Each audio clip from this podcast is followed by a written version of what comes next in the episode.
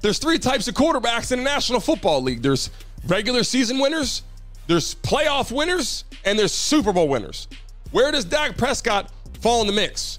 Dak Prescott is a regular season winner in the National Football League. He's not winning playoff games. He's not winning Super Bowls. You had tons of players around you, including Elliott, CeeDee Lamb, and other players. You could have won the opportunity to get to the Super Bowl. You haven't. So if you want to pay all this money, Jerry Jones and the Dallas Cowboys are forking out millions of dollars. If you just want a regular season football winner, you can go to any Division 1A college football team, pick up the starter, pay half the money, and you'll get exactly what you're looking for.